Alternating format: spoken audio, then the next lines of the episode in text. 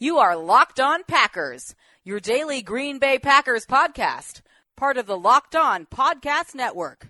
Your team every day. We said four quarters, all gas, no break. You guys did that today. Hell of a job. R E L A X. Relax. We're going to be okay. It is time. It is time. I feel like we can run the table. I really do. You are Locked On Packers, part of the Locked On Podcast Network, your team every day. I am Peter Bukowski, and I cover the Packers for SB Nation and Packer Report. I cover the NFL around the internet, and you can follow me on Twitter at Peter underscore Bukowski. You can follow the podcast on Twitter at Locked On Packers. You can like us on Facebook. You can subscribe to the podcast on iTunes, on Spotify, on Google Podcasts, wherever you find podcasts. You will find Locked On Packers, the number one Packers podcast on the internet. And the show for fans who know what happened, they want to know why and how. Today on the show, our off-season crossover takes aim at the Chicago Bears, a potentially resurgent Chicago Bears team. That is, if Nick Foles can actually stay on the field. Of course, that is something that we will discuss on our NFC North roundtable. The guys from the Locked On Podcast Network teams around the division will once again be on the show to discuss all of that. But before we do, before we get to that discussion, some breaking news that has implications for the Green Bay Packers. The Kansas City Chiefs reached a long-term deal with defensive lineman Chris Jones, 37 million at signing, 60 million is is guaranteed for injuries. All in, it's a 4-year, 80 million dollar deal with 5 million in incentives, according to ESPN's Adam Schefter. So, we're talking about 20 million a season. Now, he was on the franchise tag and was looking for a long-term deal, so he he could have held out. He had plenty of leverage in this situation. Kansas City, if they didn't want to give him a long-term extension, would either have to let him play on the franchise tag and walk or tag him again at uh, an, another ridiculously high rate. Now, what's interesting here is DeForest Buckner is a similar comp. He got more money. He got more guaranteed money and he got more annual money, closer to 21 million per season. He was going into the last year of his deal. The 49ers did not want to extend him, but the Colts, when they traded for him, gave up a first round pick. You give up a first round pick, you also give up some of your leverage in contract negotiations. You have to extend him. You have to get that, that deal done. So they paid a little bit more upfront to do that. How does this impact the Green Bay Packers? Well, they still have to deal with Kenny Clark. And that is both a literal and figurative deal here. They need to figure out what the number is that makes sense for them and Clark. Kenny Clark, one of the best interior pass rushers in football, one of the best interior players in football, and they need him. He's really good. And they they don't have any other options. They don't have any other solutions. And if you are pessimistic about the Packers' long-term plan with Kenny Clark, you could look at what happened uh, last offseason and say, "Oh, well, that's where they prioritized their money. They they used it on Preston and Za'Darius Smith." So Kenny Clark becomes expendable. I don't view it that way. I don't think he is. And I think the Packers want to get a deal done. It seems like, based on the reporting, that is the case. Kenny Clark wants to get a deal done. But these are big time numbers. And this is the range that Kenny Clark is going to go into contract negotiations saying, I deserve to be in this conversation. I deserve to be getting 18, 19, 20 million a season. Can Green Bay afford to do that? Then this leads into all of the other discussions about when you get a deal done with Davante Adams, when you get a deal done with David Bakhtiari, how you handle Aaron Jones, where you put this guaranteed money. That part of it is all involved here. You have to make those decisions together because if you invest in Kenny Clark, and if you have a 3 4 defense and you don't have a nose tackle, you don't really have a 3 4 defense. They also just don't make interior players as impactful as Clark is in both facets of the game. He's also extremely young. So he is the kind of guy you give a long term deal to. He is the kind of guy the Packers have traditionally given long term deals to. So you assume in this case they will give him a long term deal. The question is, how much can he command? Because he can play this year on the last year of a rookie deal. And then Green Bay can do what the Chiefs did with Chris Jones and franchise him and say either play on the tag or miss out on this guaranteed money. Now, one of the reasons why you want to do that now, if you're Kenny Clark, is you want to make sure that you are maximizing your long term stability and you are maximizing your total compensation.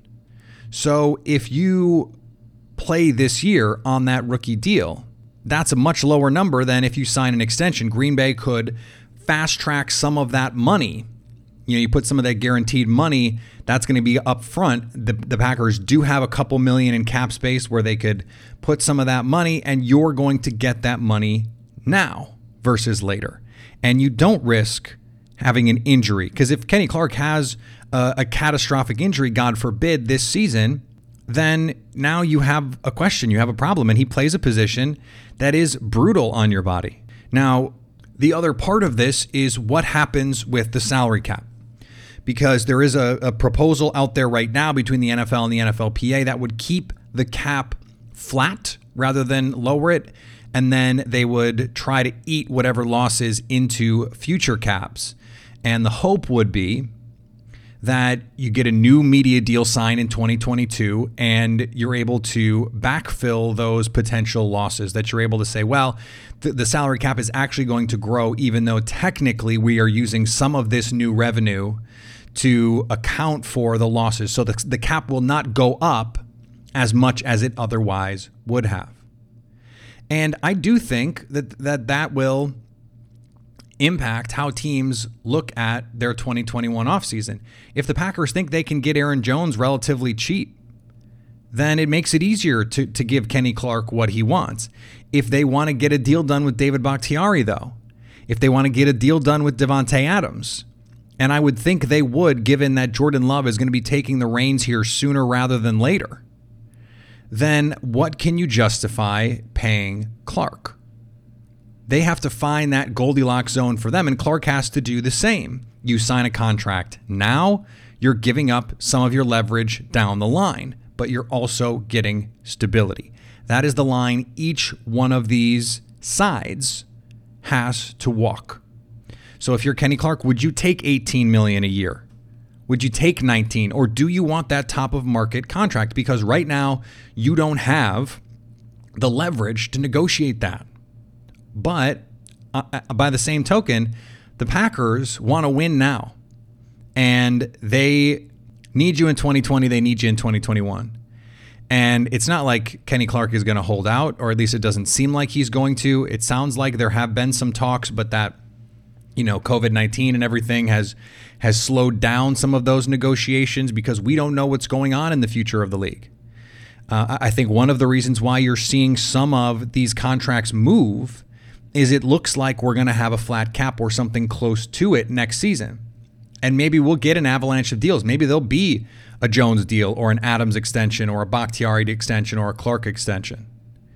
And you don't want to let Kenny Clark get to the open market unless the cap is going to be way down. And then all of a sudden, you have the franchise tag, you have a bunch of teams that suddenly have less money than they otherwise would have and the team has more leverage in those kinds of circumstances. Is Kenny Clark worth that money?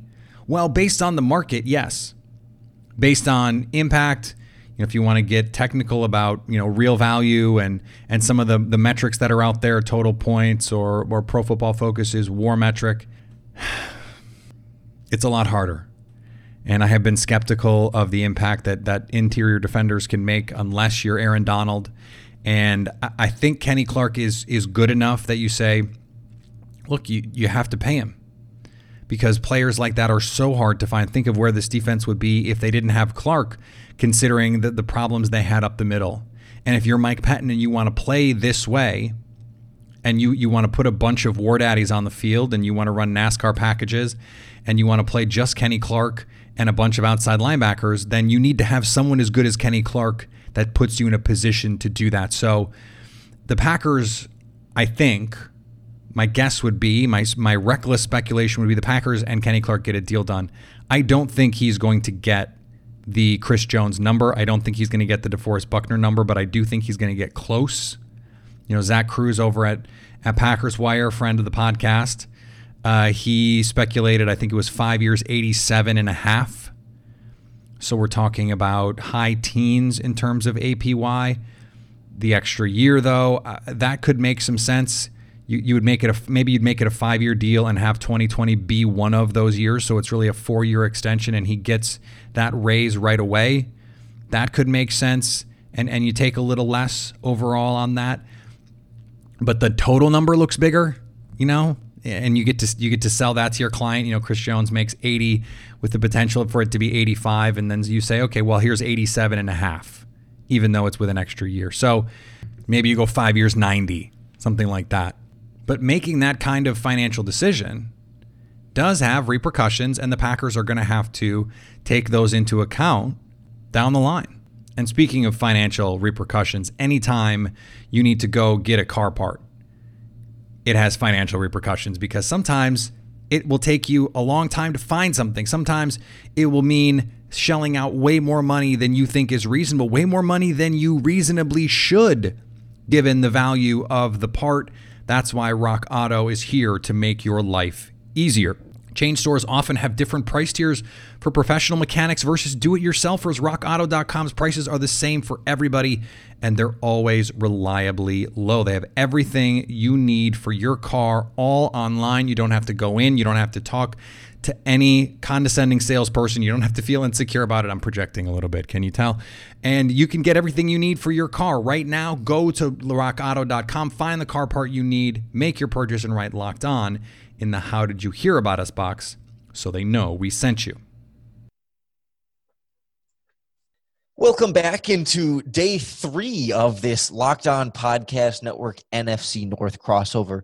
I am, of course, Lauren Cox from Locked On Bears, joined by Peter Bukowski from Locked On Packers, Lucas Braun from Locked On Vikings, and Matt Dery from Locked On Lions. And it's our turn to go through this Chicago Bears offseason a little bit. And if you don't know what's been going on with the Bears this offseason, you have been living under a rock. Even with everything else going on in the world today, there's been no shortage of Nick Foles and Mitch Trubisky discussion around Chicago and really around the NFL national talking points. It is an open quarterback competition, one that will be interesting if and when teams can start practicing and what preseason games are going to look like. Because for now, it's still Trubisky as the starter but Foles is fully expected to take over at some point. Feels like more of a matter of when rather than if. But it, they're trying to build up a little bit more so around them to support the quarterback position, try and put a little bit less pressure on them, revamp the tight end position. Gone is Trey Burton likely soon to be gone is former second round pick Adam Shaheen. And in is new second round pick Cole Kmet and the former Green Bay Packer Jimmy Graham. They also made some additions defensively with Robert Quinn coming in the pass rush and a couple of different changes in the secondary. But I want to start with Jimmy Graham because uh, on my podcast, we've talked with Peter Bukowski from Locked On Packers about that a little bit. But I, I wanted to circle back to that with sort of this new role because before it, it was going to be the Jimmy Graham show. Now Cole Kmet is in there as a potential complement at this tight end spot. Peter, what, eh, you think Jimmy Graham's decline in terms of age can be slowed down by sort of alternating this role with with having another tight end there in terms of maybe having him play fewer snaps? Or when you look at what he did in Green Bay coming to what he can do in Chicago is it just purely that he has lost that step? And doesn't matter how much he's going to play he's just not going to be that same guy on fewer snaps I have a follow up question. Have the Bears perfected the procedure that scientists did to Wolverine in the comic books? Because if yes, then they can deal with the physical decline. If not, I think they're going to have some trouble. No, in all seriousness, Jimmy Graham only played 57%, uh, tick under 58% of snaps last year for the Packers, um, despite the fact that, that he was healthy most of the year. They managed his snaps. I mean, Marcedes Lewis played 45%. They made sure that Big Bob Tonyan was getting reps. They made sure that Jace Sternberger and even something called an Evan Baylis was getting reps as well. And and that is because they didn't think that Jimmy Graham physically could do everything that they needed him to do. Now, part of that is because his blocking is not very good. And part of that is because at his age, with the amount of miles that he has on his legs, you want him out there on third down, you want him out there in the red zone and and giving him the best opportunity for him to succeed based on what he still has left. Uh, to me, the, the Bears signing Jimmy Graham was the the most head scratching move of the offseason. The Packers thought he had something left that the Seahawks knew he didn't. And now the Bears are signing him believing he has something left that two teams have decided he doesn't. And I just I don't know what scenario he could be in that would make him a useful player at this point. And I hate to be that blunt about it because I think he's a really good guy. I think he is one of the best tight ends of his generation. But unfortunately for these players, in a lot of these cases, just physically, when it's over for them, it's over. And I'm sorry, but it, it, it's over, Jimmy Graham. And I'm, I'm really interested to see how this plays out because I, I come from the same perspective you do, Peter, from having watched him in, in Green Bay and Seattle and feeling like, yeah, I don't think the Bears have much to get there. But then Matt Nagy has done nothing but rave about Jimmy Graham, and it, it feels like this was sort of like their. Who are you going to believe, uh, uh, Ryan Pace or your lion eyes? All right. yeah, it's, but it's like they have this vision of like Jimmy Graham being excellent this season and being this missing piece, and like he was the guy that they really seemed like they wanted to get to fix this Bears offense, and we'll we'll see. that's a, that's going to kind of be. I mean, it's sort of the same discussion with Nick Foles, where again, it's like a, a, little bit of a head scratcher with the other quarterbacks that were available this offseason, but the Bears feel like he knows the system and he's he's a winner and he's been a Super Bowl MVP and you know ignored the, the three seasons in between his good seasons where he, he had some real struggles, but they feel like he could be that difference maker. And I, I know one person in this chat knows a lot about uh, Nick Foles' successful years. Lucas Braun from Locked On. Listen, Oof. I, I know I know it's a it's a sore subject, but I guess why for for Bears fans who are skeptical about Nick Foles, why, why are you so afraid of him? Oh, so it's just a, a, confluence of many different black magics, like the the Vikings in Soldier Field black magic, the uh, curse of like Nick Foles and what he did to the Vikings in the NFC Championship game a couple of years ago. We still think about it all the time. Wake up in cold sweats.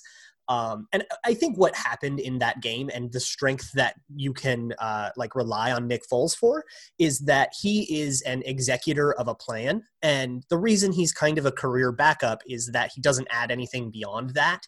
He doesn't add like Kirk Cousins is an executor of a plan. He, you know, like a game manager, even if you will, but he does so with a ton of accuracy and a good arm and like a lot of skills that like make it so that you can kind of leverage that to really good offense. For Those Nick Foles, yeah, yeah. Uh, so for Nick Foles, it's that he can't, like he will not freelance or do any or, or make too many dumb decisions um, but he will make some bad throws, and that'll hurt you. And that's kind of why it's as poorly as Mitch Trubisky has played. That's why it's still a discussion that like can he even beat Mitch Trubisky? So uh, for the Vikings, it's just he probably just like has our number, and there are a lot of players still in the building that were in that that 2017 NFC Championship game. If they have to go up against Nick Foles again, it's absolutely going to be in their heads. Yeah, we, we've seen just how important the quarterback play is in this division. And I, I noticed when it when it comes to these Detroit Lions, Matt Dery, that those seem to be the one team last season and in recent seasons that Mitch Trubisky's been able to, for whatever reason, put it all together against those Lions defenses. And I think it speaks to some what we talked about earlier this week with uh, the discussions about Darius Slay and Davante Adams and how teams seem to know what the Lions are doing defensively. So much man coverage coming from that Patriots system and that seems to be where Mitch Trubisky can be successful because there's not a lot of deception. And if he can, if it can be simplified for him and he knows what's coming and knows where he can put the ball, that's been like the one area he's been able to be successful. So, is there any indication that things might change in that regard for the Lions, or that they may have added enough talent to be a little bit less predictable and a little bit more consistent, even if they are a little bit predictable? I don't know. I mean, I, I think the Lions like that you know rush three drop eight routine and um, and the man coverage stuff is not going to change look, they fired Paul Pasqualoni, the defensive coordinator, and hired Cory Undlin, who was a, was a secondary coach in Philadelphia. Um, but I still think this is Patricia's defense. Now, if you watch, if you just just watch the tape of Trubisky against the Lions, it's right up there with Joe Montana, Tom Brady. I mean, it's, it, I mean, this is like stuff you show your kids, you know, and, and your grandkids. Like, watch, watch number 12 against this uh, team in, in white and silver. I mean, it's, it's crazy. So, uh, you would hope that this season that the Lions would find a way to get to the passer, whomever it's going to be. Uh, but they just did not do that in those two games against the Bears, and and Trubisky ate them alive. But as far as changing the, the philosophy of the defense, uh, to kind of go to your question, Lauren, I, I don't see it. I, I, think the Lions are going to stay with what they know. I think this is the Patricia way. It's the Patriot way. They feel like they've got better players now. Outside of Darius Slay leaving, I don't. I, I still have questions about the secondary. I do think a guy like Tracy Walker on the back end is, is going to be a budding star at safety. Jamie Collins is is, is an upgrade. Um, we'll see about the pass rush. Uh, pass rush getting Da'Shawn Hand healthy will help them. Uh, but as far as changing a philosophy, uh, they've burned those Bears tapes. But I don't think all of a sudden, just because Trubisky lit them up twice, that they're going to be sending six, seven, eight guys at him this year. I like to so imagine I, Mitch Trubisky bouncing his grandkids on his knee, saying, "One time I did a great oh. thing against the Detroit Lions. it was the Lions and the Buccaneers a couple seasons ago when oh, he yeah, that Bucks game, and everybody thought he was going to be the Hall of Famer, you know, after that game. But clearly, uh, some, like thirty percent of his QBR was derived from that one game that year. yeah, and, and, that's I mean that's ultimately where we're we're left with this Bears team, and I, I feel bad because uh, you know like the, the, huge addition was Robert Quinn to pair him with Khalil Mack, and you know they've got a, a, competition at cornerback, they've got a new starting safety next to Eddie Jackson, they've got kind of running it back with a lot of their front seven and offensive line players. There, there's there's some other storylines on this team, but yet it still feels like most of that doesn't matter if they can't get either of these quarterbacks to be productive. And I guess that's kind of where I, I wanted to leave it open ended here is, and it's funny because like Lucas has his, his Nick Foles experiences and now Matt has his Mitch Trubisky experiences. So then Peter, do you think it makes much of a difference whether it's Nick Foles or Mitch Trubisky? Do you feel like there, there can be an elevated level of play from one of those two quarterbacks or, or where's your confidence level in, in this Bears offense? Well, I mean, I, I think certainly uh, I would be less confident in Mitch Trubisky, but I, the the problem for the Bears is I wouldn't have very much confidence in Nick Foles playing 16 games. So the problem there is how how can I have confidence in Nick Foles if I'm not sure Nick Foles is going to play? If if the season starts and Nick Foles is the starter and he plays 16 games, yeah, they're they're a much scarier offense to me with Nick Foles than Mitch Trubisky for all of the reasons that we can name but not the least of which is because the offense, at least two years ago, was decent to to right below average. I think by DVOA it was still like 25th or something. But Allen Robinson is really good. And I, I still like Anthony Miller, and I still think Matt Nagy is a good coach, although I think he's going to be um, the the Chiefs' offensive coordinator next year. Um, it, it's just the kind of thing that I, I, think that Nick Foles is is unreliable in a different kind of way than Mitch Trubisky. I mean, I think ten games of one and six games of another is the most likely outcome here. Yeah, it's it's a very uncertain future in Chicago with not only the quarterback position, but then if if quarterback doesn't pan out the way they should, then all of a sudden is it uncertain at head coach, like you hinted at there, and maybe uncertain at general manager. And I feel like some of those uh, uneasiness feelings are also. You hate to felt. see it, Lauren. Yeah, you really do but but some of those uneasy feelings are also being felt in Detroit. And on tomorrow's crossover podcast, we're going to hear all about Matt Dery's Lions and what we can expect from Matt Stafford and Matt Patricia next season. All right, we finish up our crossover series tomorrow with the Detroit Lions, and as news breaks, we will we will talk about it. It's funny, shortly after the Chris Jones news broke, the Myles Garrett news broke, a big, massive extension for him. And, and look, Za'Darius Smith underpaid already. He went from a D plus offseason signing, an alleged overpay, and by about mid season, it became clear that he was going to be worth every penny. And now the guy is a bargain. I mean, a bargain. And I'm not convinced that Myles Garrett is a better player. Certainly wasn't last year and, and that's before you know the the ugliness that ensued with with Mason Rudolph. Za'Darius Smith's season last year is better than any season Myles Garrett has had. That's I, I don't even know how you dispute that. So you don't have to think that for the next five years you'd rather have Garrett over Smith, but I, I do know that at least for last year, Za'Darius Smith was the better player, and I don't I don't expect Za'Darius Smith to be significantly worse in 2020, assuming he stays healthy. It's just funny how these things work. It's another thing to consider with the Kenny Clark deal that there's going to be a new guy. Aaron Donald is going to need an extension. Fletcher Cox is going to get an extension. There are going to be up and coming players who come in and get major deals that that blow this one out of the water, and that's fine if the if the cap keeps going up. If it doesn't, which it might not, then you start to have some problems. So just something to keep in mind here. Uh, you can follow me on Twitter, Peter underscore Bukowski. Follow the podcast on Twitter at Locked On Packers. Like us on Facebook. Subscribe to the podcast, iTunes, Spotify, Google Podcasts. Wherever you find podcasts, you will find Locked On Packers. And anytime you want to hit us up on the Locked On Packers fan hotline, you can do that 920 341 3775 to stay Locked On Packers.